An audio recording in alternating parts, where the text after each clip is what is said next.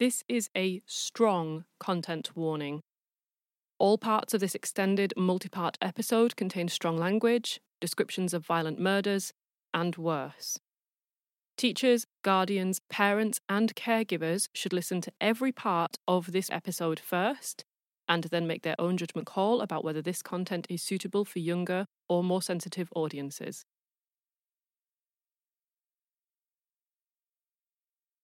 Case S01 E09 The Yorkshire Ripper, Part 3 of 5.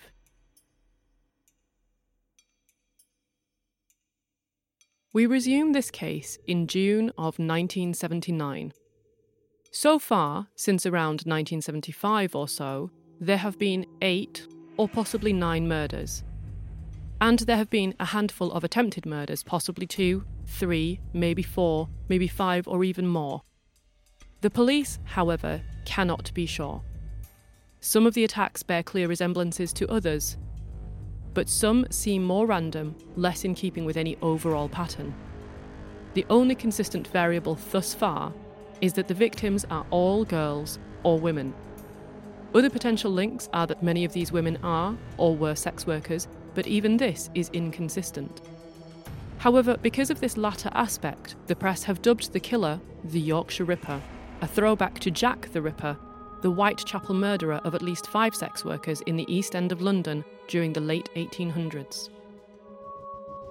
The major incident room at Millgarth Police Station in Leeds is being crushed under the literal weight of paperwork and under the metaphorical weight of public and governmental pressure to make some sort of headway. And into the midst of this crucible of ever escalating tension and frustration have arrived three letters and one tape recording all claiming to be from the killer himself.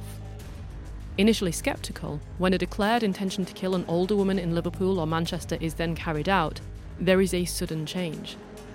Perhaps this really is the killer. If so, this might be their first and best chance at a breakthrough. Indeed, this would be the only breakthrough in almost five unrelenting years, but to capitalise on it, they need help. In their desperation, the police take an almost unheard of step and they contact a linguist called Stanley Ellis.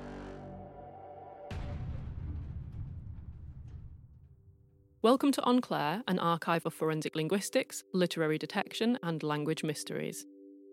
You can find case notes about this episode, including credits, acknowledgements, and links to further reading at the blog.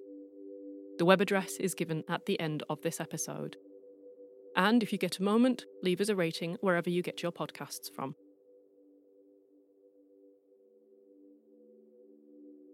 Stanley Ellis is a dialectologist and a phonetician, and he's around 63 at the time that he becomes involved in this case. 30 years later, in 2009, his many obituaries across national newspapers will describe him as a pioneer he was a meticulous and dedicated researcher who, between 1962 and 1971, spent a decade on the road, first with a motorbike and a sidecar, then latterly with a Land Rover towing a caravan, studying the dialects of England. This work, incidentally, remains a cornerstone publication on regional varieties. Born in Bradford in 1926, he would later be a navigator in the RAF, then a lecturer at Leeds University, the editor of a journal, a presenter on Radio 4, and an expert advisor in an ever increasing number of court cases that involved voice recordings. Ellis was arguably the first person to give expert speaker identification evidence in an English court, all the way back in 1967, 12 years before he would find himself caught up in the frenetic whirlwind of the Yorkshire Ripper inquiry. As a result of this early involvement in forensic speech analysis, the UK's Domestic Intelligence Agency, MI5, recruited him as a consultant. In case it helps, and for those who like this sort of nerdy trivia, MI1 was the British military intelligence department within the War Office that dealt with code breaking and communications, and I'll be doing an episode on them later. MI2 and MI3 handled geography and, if you like to call it this, cartography, map making. MI4 was aerial reconnaissance. MI5, as I've said, is the UK's domestic intelligence agency. And MI6 is the UK's foreign intelligence agency. though technically all these names are now defunct. MI6 is the one that James Bond 007 works for. Ellis, though, was as unlike James Bond as it is perhaps possible to imagine. Friendly, enthusiastic, personable, perhaps the most revealing insight into his character is to be found in his delight when technology advanced such that he could conduct radio interviews in his pyjamas and slippers from the comfort of his own study. In short, Ellis was at once a brilliant, tenacious academic and a good natured, affable human being, a combination that can actually be disappointingly infrequent. Back to this case, however. About a week after the tape arrives with the police, that is, somewhere around the end of the third week in June of 1979, Ellis receives a call. The police tell him that they have a tape for him to analyse, but beyond that, they give him no background information about the circumstances leading up to the delivery of the cassette. Ellis undertakes a preliminary impressionistic analysis of the voice on the tape and concludes that the speaker's dialect shows a predominant, if not exclusive, influence from the northeast of England, but not from Tyneside or North Yorkshire. At this early impressionistic stage in my analysis, I considered it most likely that the accent was from the Sunderland area. Sunderland being an industrial east coast seaboard town in County Durham, roughly midway between the rivers Tyne and Tees.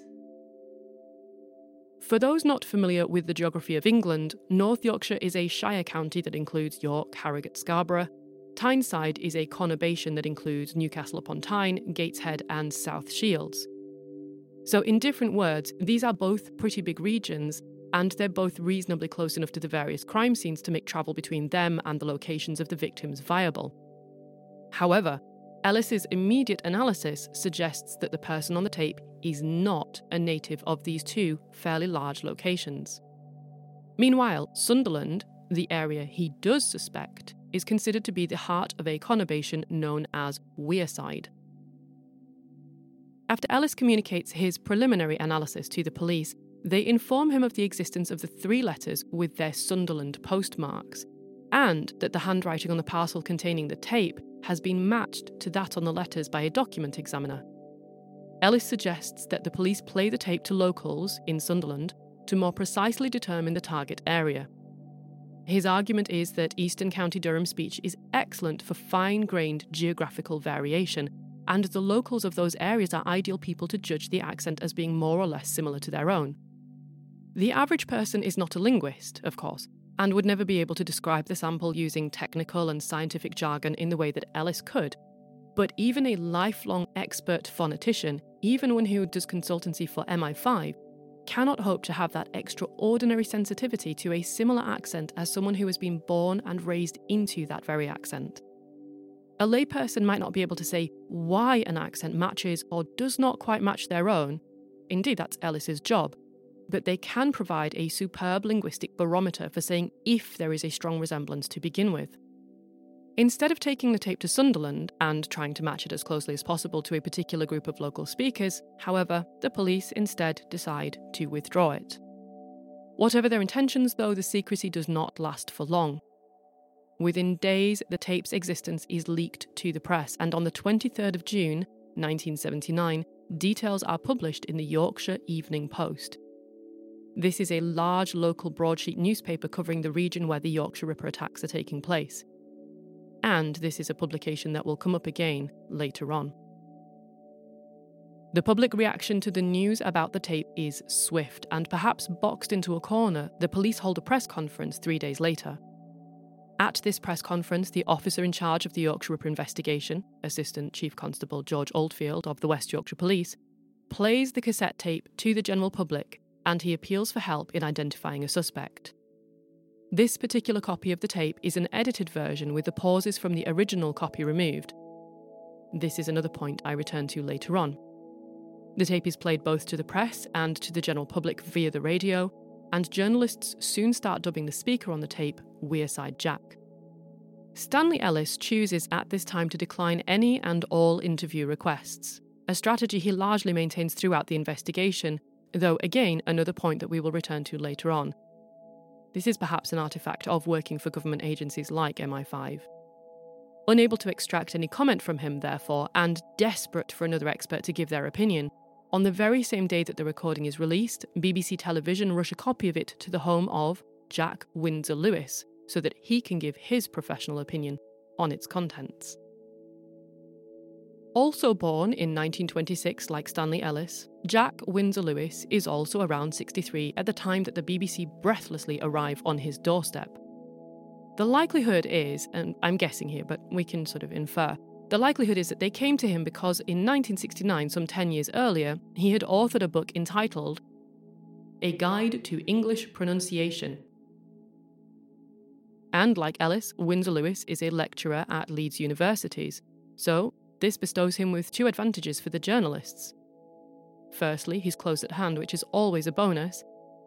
And as a colleague of Stanley Ellis, he might have some inside information that they could potentially winkle out of him. Whatever the case, Windsor Lewis gives his opinion. He describes the voice as having a Geordie accent. However, he uses the term Geordie in a looser sense to include both the Tyneside and the Wearside accents. And this may in fact contribute to a problem that starts to crop up as we go through this case. If you remember, by contrast, Ellis was clear at the outset that he does not consider the speaker to come from Tyneside, Similarly, he does not describe the accent using the term Geordie because to him, this term applies specifically to Tynesiders. The accent of Wearsiders, meanwhile, is sometimes called Mackem.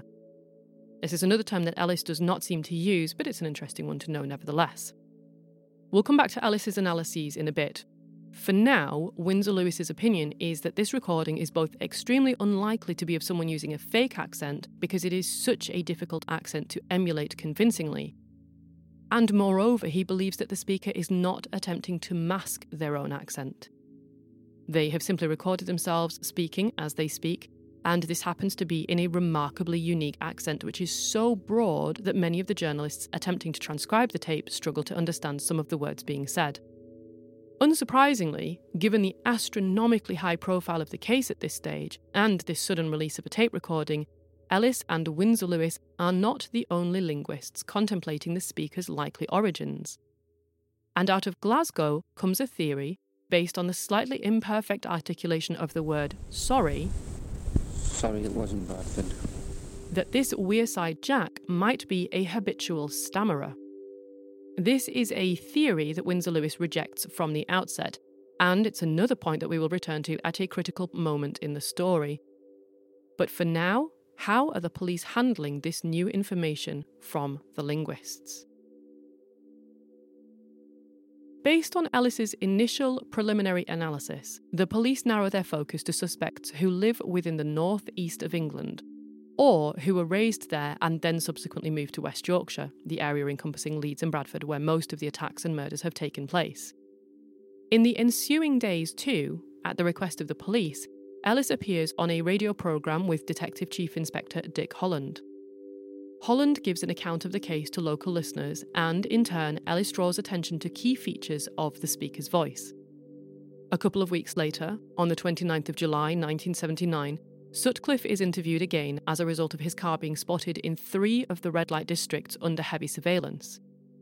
His wife gives a loose alibi for him, and, dissatisfied with the interview overall, Detective Constables Laptew and Greenwood obtain samples of his handwriting, search his home and garage, and write up a report of their suspicions, which they hand into the major incident room. But here we find some of the earliest influences of the letters and recordings on the outcome of the investigation. Sutcliffe's writing is deemed not to match that of the letters. On this basis, he is eliminated as a suspect, and the incident room do not follow up on the report. There is a key technical issue to point out here, which I've alluded to before, but now it's worth explaining in more detail. Police can treat evidence in, crudely speaking, one of two ways. If confidence in the evidence is extremely high, they can use it to eliminate suspects. That is, they can use it to determine that there is no reasonable chance that this person is the guilty party. Let's use a really grim example to illustrate this. So, imagine a tall, strong, mixed martial artist, that is, a trained fighter, is walking down a notoriously dangerous back alley in the early hours of the morning. Some hours later, their body is found in that very alley, and the nature of the injuries is consistent with someone who has been kicked and punched to death. On this basis, one might confidently eliminate a frail, sickly, elderly individual or a child as being the attacker on the basis that they are not strong enough to carry out the crime, especially against a fit, athletic, trained fighter. By contrast, imagine that this same person, this mixed martial arts fighter, in this same alley at the same time, is instead shot to death. One might argue that a child or a frail elderly person is unlikely to be in such a place at such a time, but unlikely is not the same as impossible or nearly impossible. And so their age or their relative strength or where we expect them to be at 3 in the morning cannot be used to eliminate them in a case like this. Instead, we would use this as a line of inquiry. So, where were they at 3am on that night? Do they possess a gun? Did they have a grudge against this person? And so forth. So, elimination versus line of inquiry. The very fact that the police were now using the handwriting samples, and as we'll go on to see later, the accent in the recording as a means of eliminating suspects from the inquiry indicates that at least at this point, the confidence in the authenticity of these communications was so high that the commanding officers were using it as a method of cutting down their suspect pool. As Ellis himself notes, the view of the police was that if they caught the speaker slash writer, they would, in doing so, have caught the murderer. But let's get back to the linguists and the role that they are now playing in the investigation. A month after Sutcliffe's latest interview with the police, that is, with Greenwood and Laptew, who were unimpressed with him, Ellis is invited to Sunderland Police Headquarters to analyse the Wearside Jack tape in more detail. As mentioned before, Wearside was Ellis's first suspicion for the origins of the accent, and he had further confirmed it by comparing the recording to speech samples he already had of school pupils from the Sunderland area, as well as some newer speech samples of police officers also from the same place. Just as a quick reminder, Sunderland is the heart of the surrounding Wearside conurbation, and Wearside is the home of the Mackem accent. Mackem is distinct from Geordie, which has its home in Tyneside. In case it helps you to cement the two together in your brain, Geordie is a Tyneside accent, or G&T, gin and tonic. Mackem is a Wearside accent, or M and W, Maltesers and wine. Hmm, food mnemonics. Anyway, back to Ellis.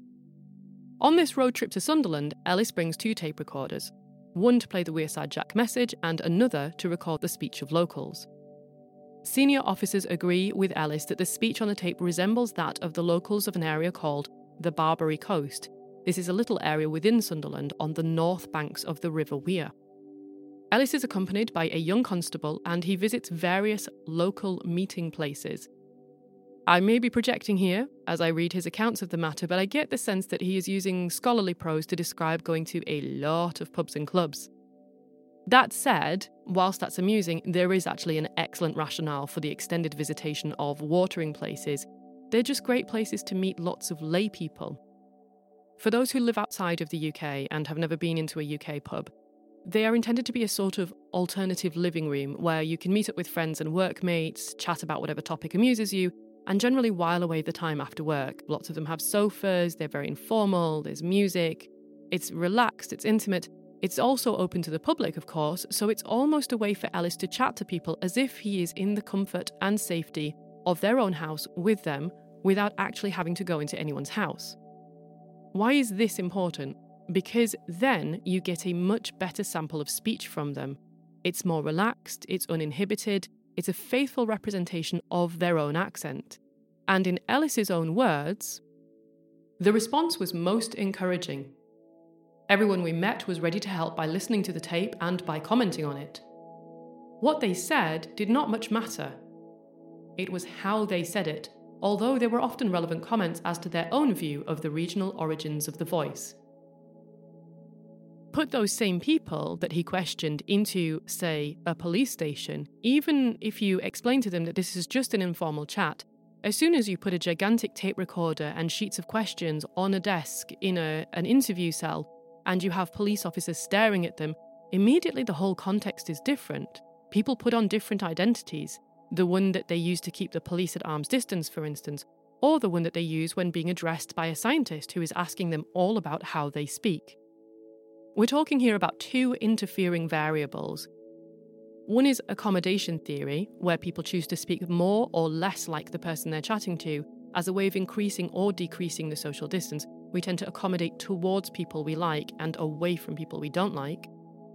And the other variable is observer's paradox, where if you know you are being watched, you behave differently than you otherwise would. And it's really difficult to speak naturally if somebody says, speak naturally.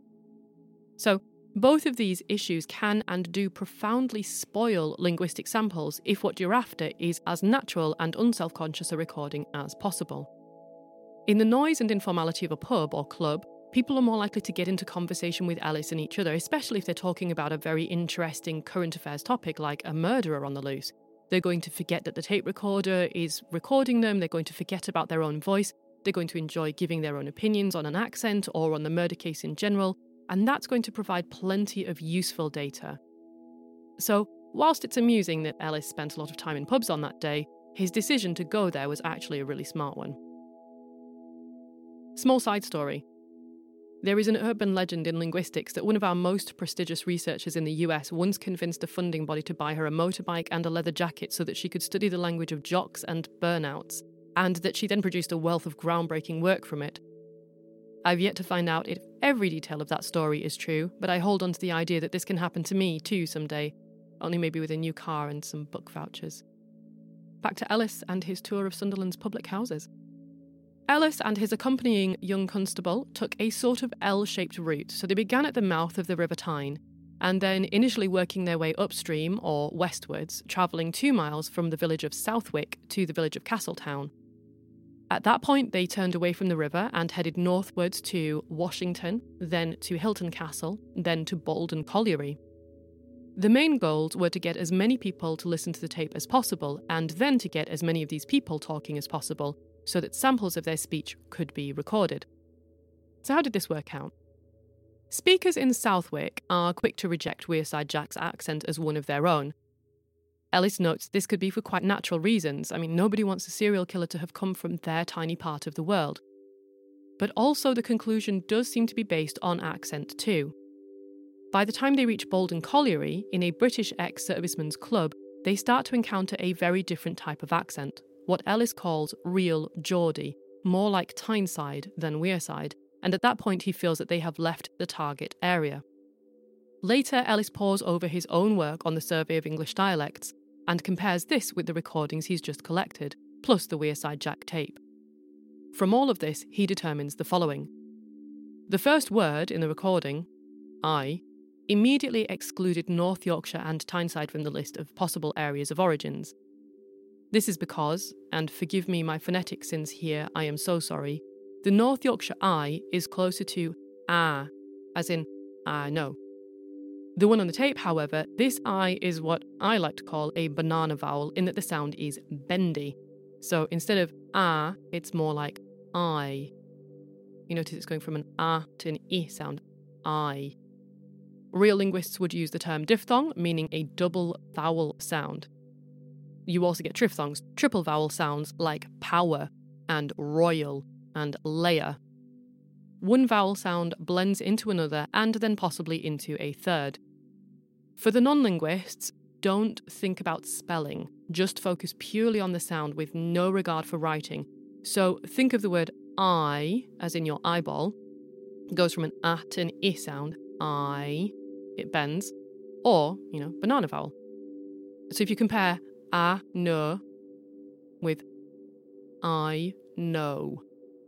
So in some accents, some words have monophthongs, a single flat vowel like no. And in other accents, that very same word will have a diphthong or a bendy vowel like no.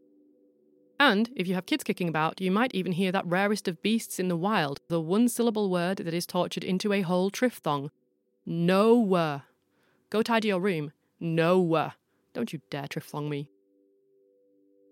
Moving on. Ellis now firmly discounts Tyneside and North Yorkshire based on similar artefacts, including the pronunciation of the word strike. Similarly, Sunderland is counted in on the basis of the sound in words like house, down, and about. In my accent, that's an ow sound, but it can be realised as an oo sound, a boot, or an o sound, a boat, in other accents. So, this said, Ellis does not count all of Sunderland. In his comparisons of individual words and sounds, he trawls over not just contemporary dialect and accent surveys and studies, but also he looks across hundreds of years of linguistic history from Old English to present. In doing so, he looks at how shifts in pronunciation have softened, hardened, rounded, flattened, shortened, lengthened, or otherwise shaped the various sound components in language.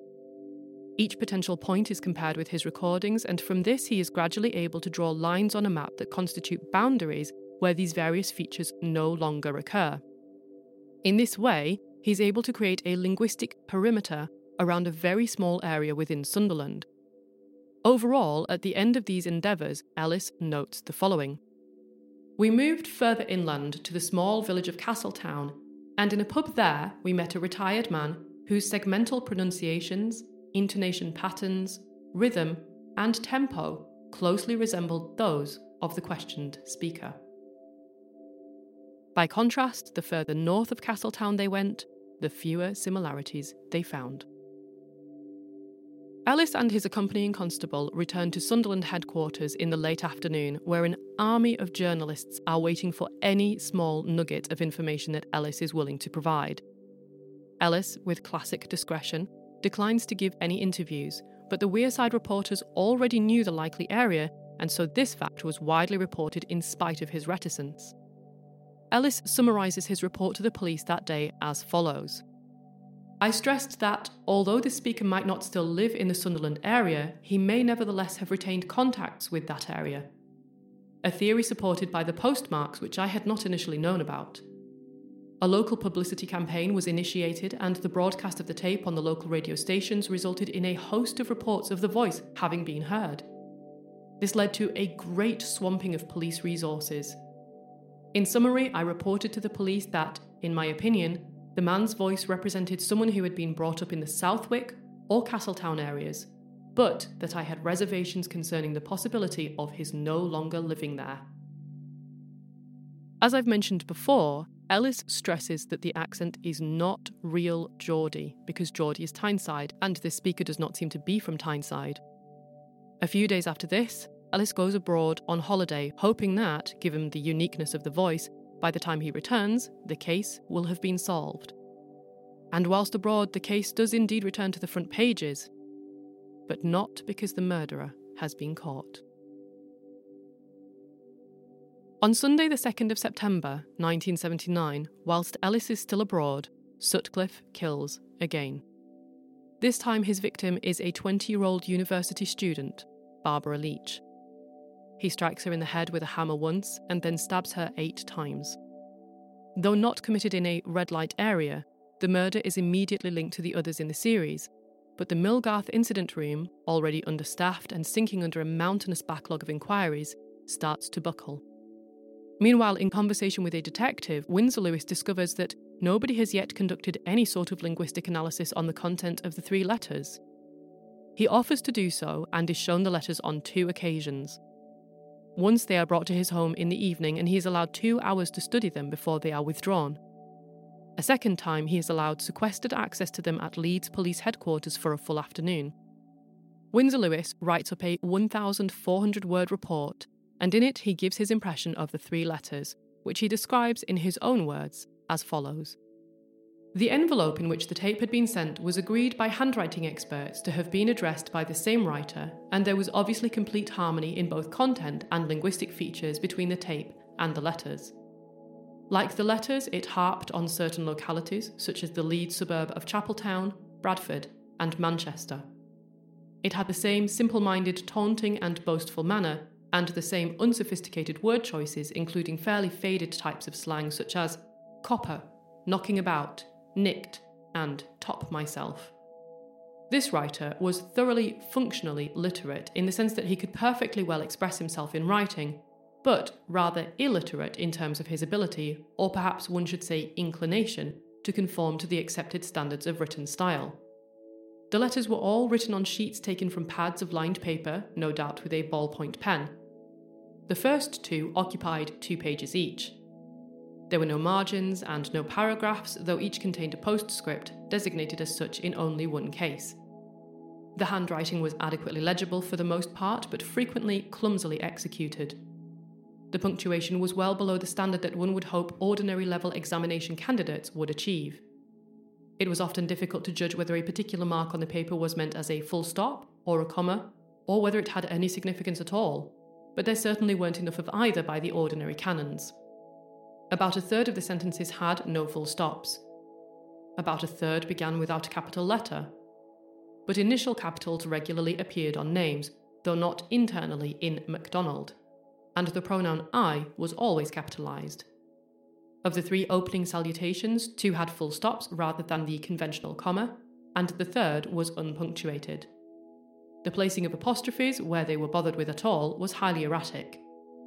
No use was made of exclamation or question marks, the latter orthodoxly requisite in only two places, or of parentheses, though there was one use of what is in fact apparently, among schoolchildren at least, quite a common punctuational folk usage whereby inverted commas, that is, quotation marks, are employed as parentheses.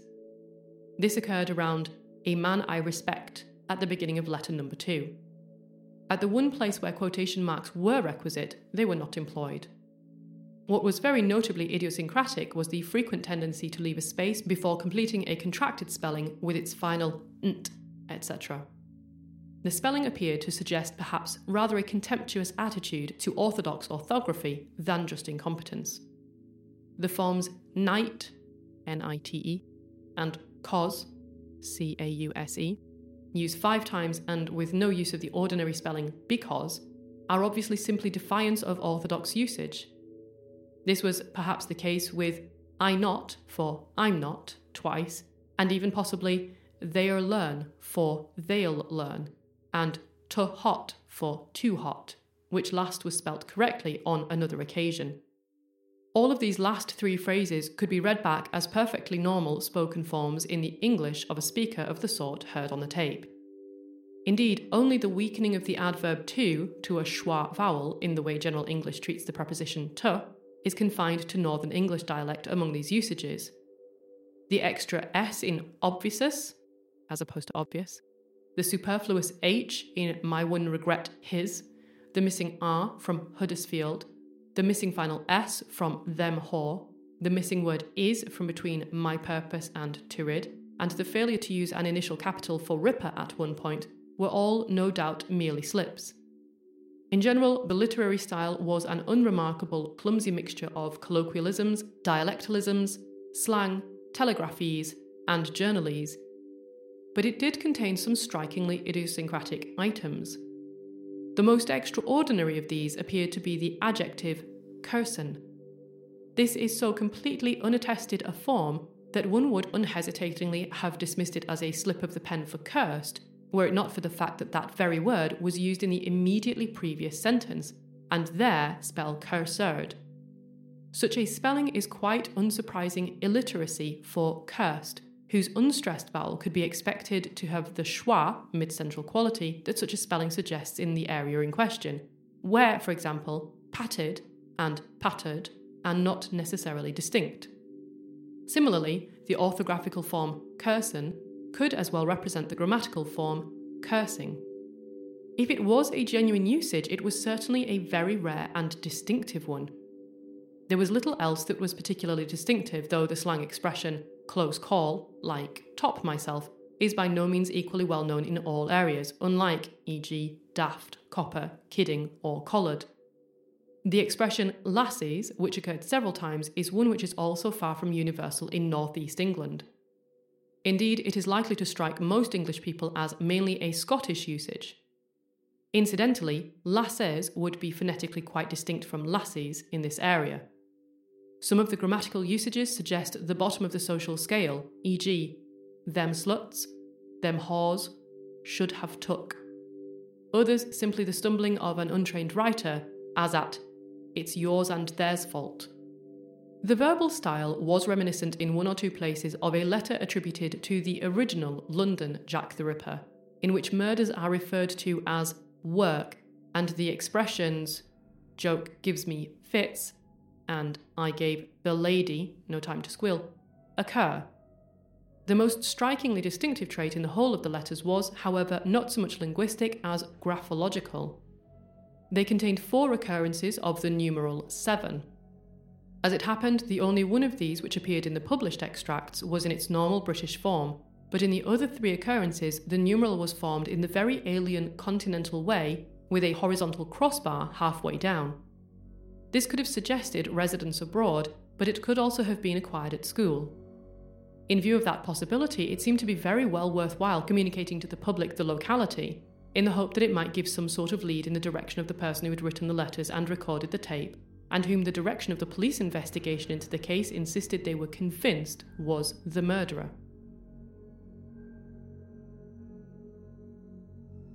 When Ellis returns from his holiday, he soon discovers that police are interviewing men with Geordie accents about the attacks and murders, and that they are, moreover, eliminating them on the basis of the handwriting in the letters and the accent on the tape.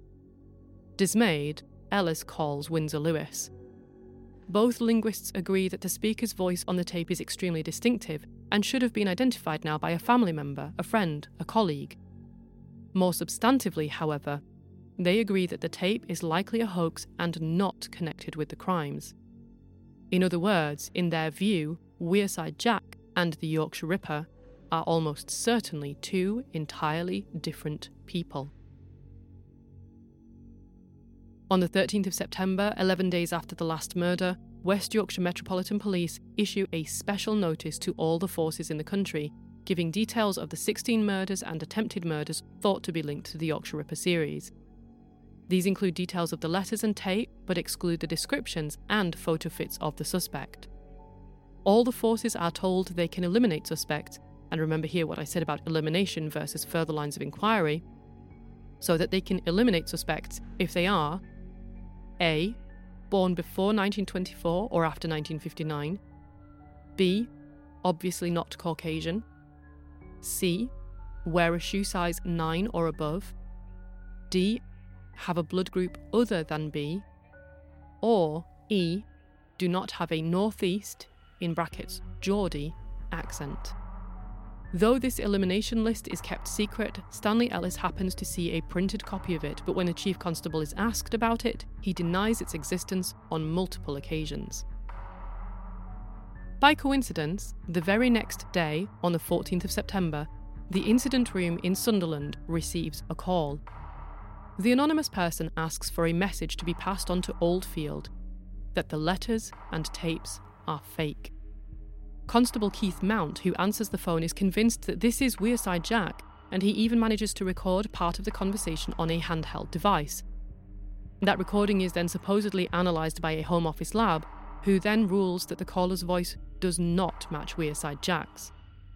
Whether this particular part of the story is true or not, the ultimate fate of that recording is unknown for several years, until, remarkably, it arrives at the Forensic Acoustic and Speech Science Lab of J.P. French Associates. We'll come back to them later on. They provide a transcript of the part of the call that the officer managed to record, and that transcript runs thus Officer, repeat that, I can't hear you, it's a bad line. Caller, tell him it's a fake. Officer, what's a fake? Caller, the tape recording. Officer, what one is this, the one that he's just received? Caller. The Ripper tape recording. Officer. Aha, how do you know that? Caller. Just tell him. Officer. Just tell him. Caller. The one in June. Officer. Pardon? Caller. The one in June. Officer. I'm sorry, it's a bad. Caller. Sorry. Officer. It's a bad line, you're going to have to repeat it. Caller hangs up. In the middle of September, both Ellis and Windsor Lewis submit their reports to the police. In Ellis's report, he stresses that the handwriting and voice investigation should be dealt with separately from the murder inquiry, as he cannot be sure that they are linked. In short, he strongly intimates that the letters and call are a hoax. However, externally, there is no sign that these reports have been attended to. Windsor Lewis states that his report is simply sat on, Although I gave various reminders of how useful I hoped it might be, I merely eventually got a telephone call from a senior detective on the case thanking me for the trouble I had gone to in providing it. In short, whilst the expertise of both linguists seems to be used as a method of elimination, Their concerns that this is a fatal error and that the letters and tapes are a hoax appear to be entirely disregarded.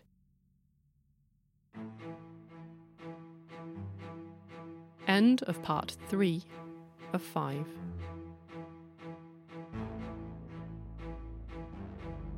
This episode of En Clair was researched and fact checked by Rebecca Jagodzinski. And it was scripted, narrated, and produced by me, Dr. Claire Hardaker. However, this work wouldn't exist in its current form without the prior efforts of many others. You can find acknowledgements and references for those people at the blog. Also, there you can find data, links, articles, pictures, older cases, and more besides. The address for the blog is wp.lancs.ac.uk forward slash enclair, and you can follow the podcast on Twitter at underscore enclair. If you like, you can follow Rebecca on Twitter at, brace yourself, R J J, that's right, two J's, A G O D Z I N S K I. And you can follow me on Twitter at Dr. Claire H.